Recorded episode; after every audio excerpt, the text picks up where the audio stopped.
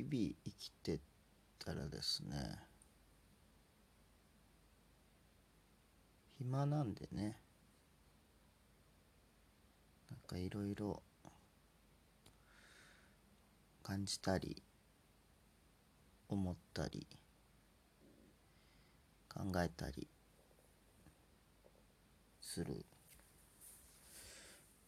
ですけどもね。いわゆる哲学的な問いかけ。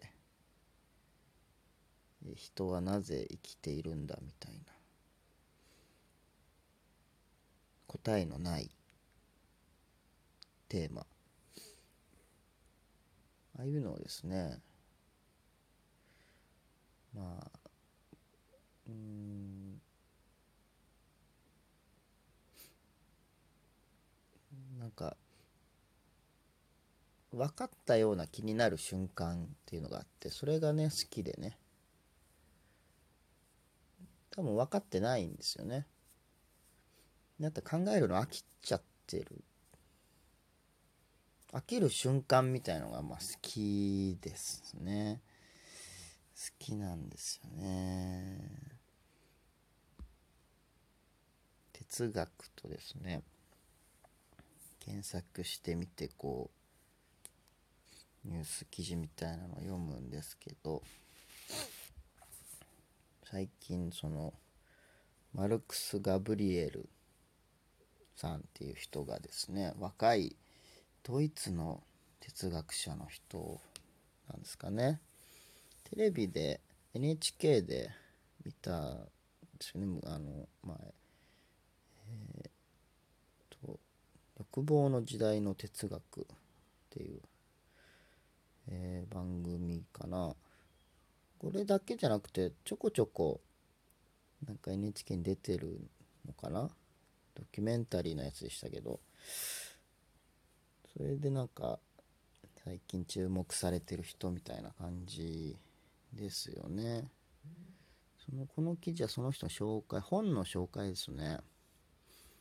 なぜ世界は存在しないのかとかね。あすごいですね。危機の時代の哲学を打ち立てる責任。うん。なんかこうかっこいい感じでねずっとこう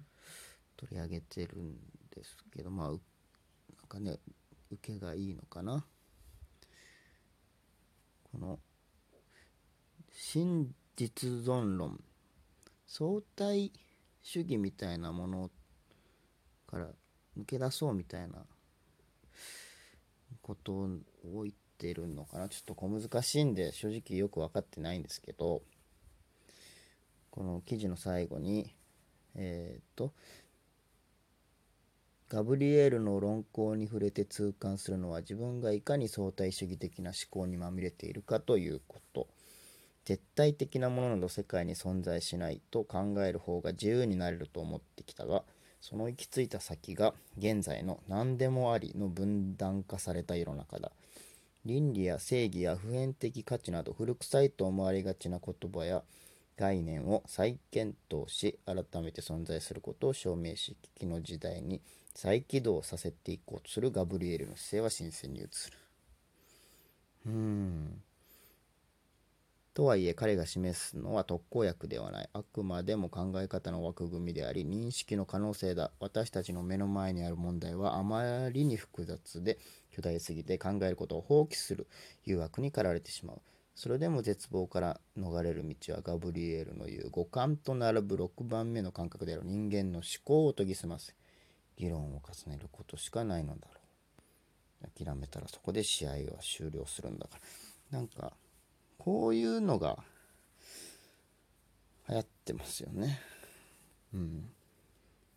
絶対的なものなど世界に存在しないと考える方が自由になれると思ってきた。うん。なるほど。うん。だからこのなん我思うゆえに我ありではないと思っている我みたいな。わかります？うん。なんか、まあ、情報化社会なんて言われてますからいろんな人の主観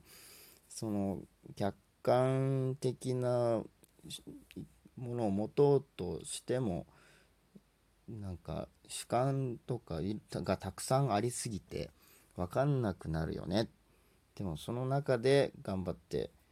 いろいろ自分他人から話も聞いた上で自分がどう思うかって言っていこうぜみたいなことのように、えー、聞こえるんですけどもね。うん、なんか最初に言った飽きちゃう考えるの飽、まあ、これ最後諦めたらそこで試合は終了するのだからと言ってますけども飽きた瞬間がこう分かったような気になってるだと思うんですよね。うん、分からんっていうのもある種結論みたいなことなのでうんなんかもう僕は気分が結構でかいなと思ってますのでねもちろんただこういうそうなんだよなうん確かに何でもありすぎてごちゃごちゃしているっていうのが困ったよねっていう風になってる世の中なんでしょうね。その上でさらにじゃあ考えていこうってして疲れるから程よく考え程よく諦めるっていうやっぱ感じになっちゃいますよね。これ僕はこう哲学的なこの快楽なんかこう分かったような気になるみたいなのってその睡眠と似てるなと思ってましてその起きてる時ってずっと意識五感を使ってですねしてるんですけども活動していますよねで眠る瞬間ってこう眠ろうとして眠るんですけども気づいたら寝てるみたいな寝起きの瞬間も寝落ちの瞬間もそうなんですけどそういう感じじゃないですか。こう何かを突き詰めて考えたりこうして感じたり思ったりしていてなんかこうしっくりくる分かったような気になるっていうのとなんか感覚的には似てるのかなっていうふうに思っています。まあ実際脳波とか調べたら全然違うかもしれないですけど。睡眠もねだからだ睡眠が大事なんじゃ寝て起きたら結構ななんか何を悩んでいたんだろうみたいな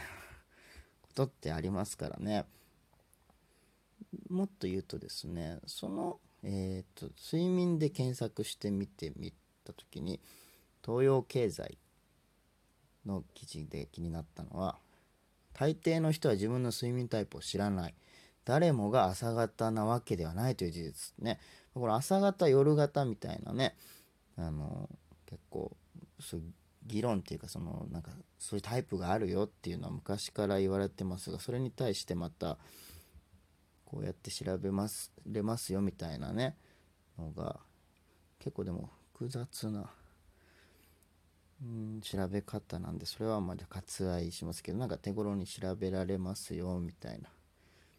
でここですね。朝型か夜型かは50%程度の遺伝で決まると。大事なことなのでもう一度言います。朝型か夜型かはほとんど遺伝で決まります。そうなんですね。僕多分夜型なんですよね。例えば夜型の人に早起きさせるとどうなるでしょうか。朝型の人よりも体温の上がり始める時間が遅く朝から脳と体をフル回転させるのは難しいでしょう。朝型夜型といったクロノタイプは個人が持っている体内時計の特徴を反映させたもの。いわばその人の個性です。だから早起きの人は勤勉で起きるのが遅い人は怠け者という対比はもはやありえない決めつけだと理解してもらえるでしょうか。なるほど、えー、早起き遅起き関係なく本来は各自のクロノタイプに合わせた始業時間にできると各々のパフォーマンスが最大化するということです。うん。だからそういうような違いなのかなっていうのも思いますね。うんそのさっきの、えー、哲学的な問いかけはその分かったような気になる快楽なんですけどそのおのおのの分かったような気になってるものがこう噛み合わせがねぶつかり合っちゃうっていうことで、まあ、議論。いい議論だったらいいですけれども。意味のないねぶつかり合いになったりすることもあるのかなと。いうようなことをぼんやりと思いましたね。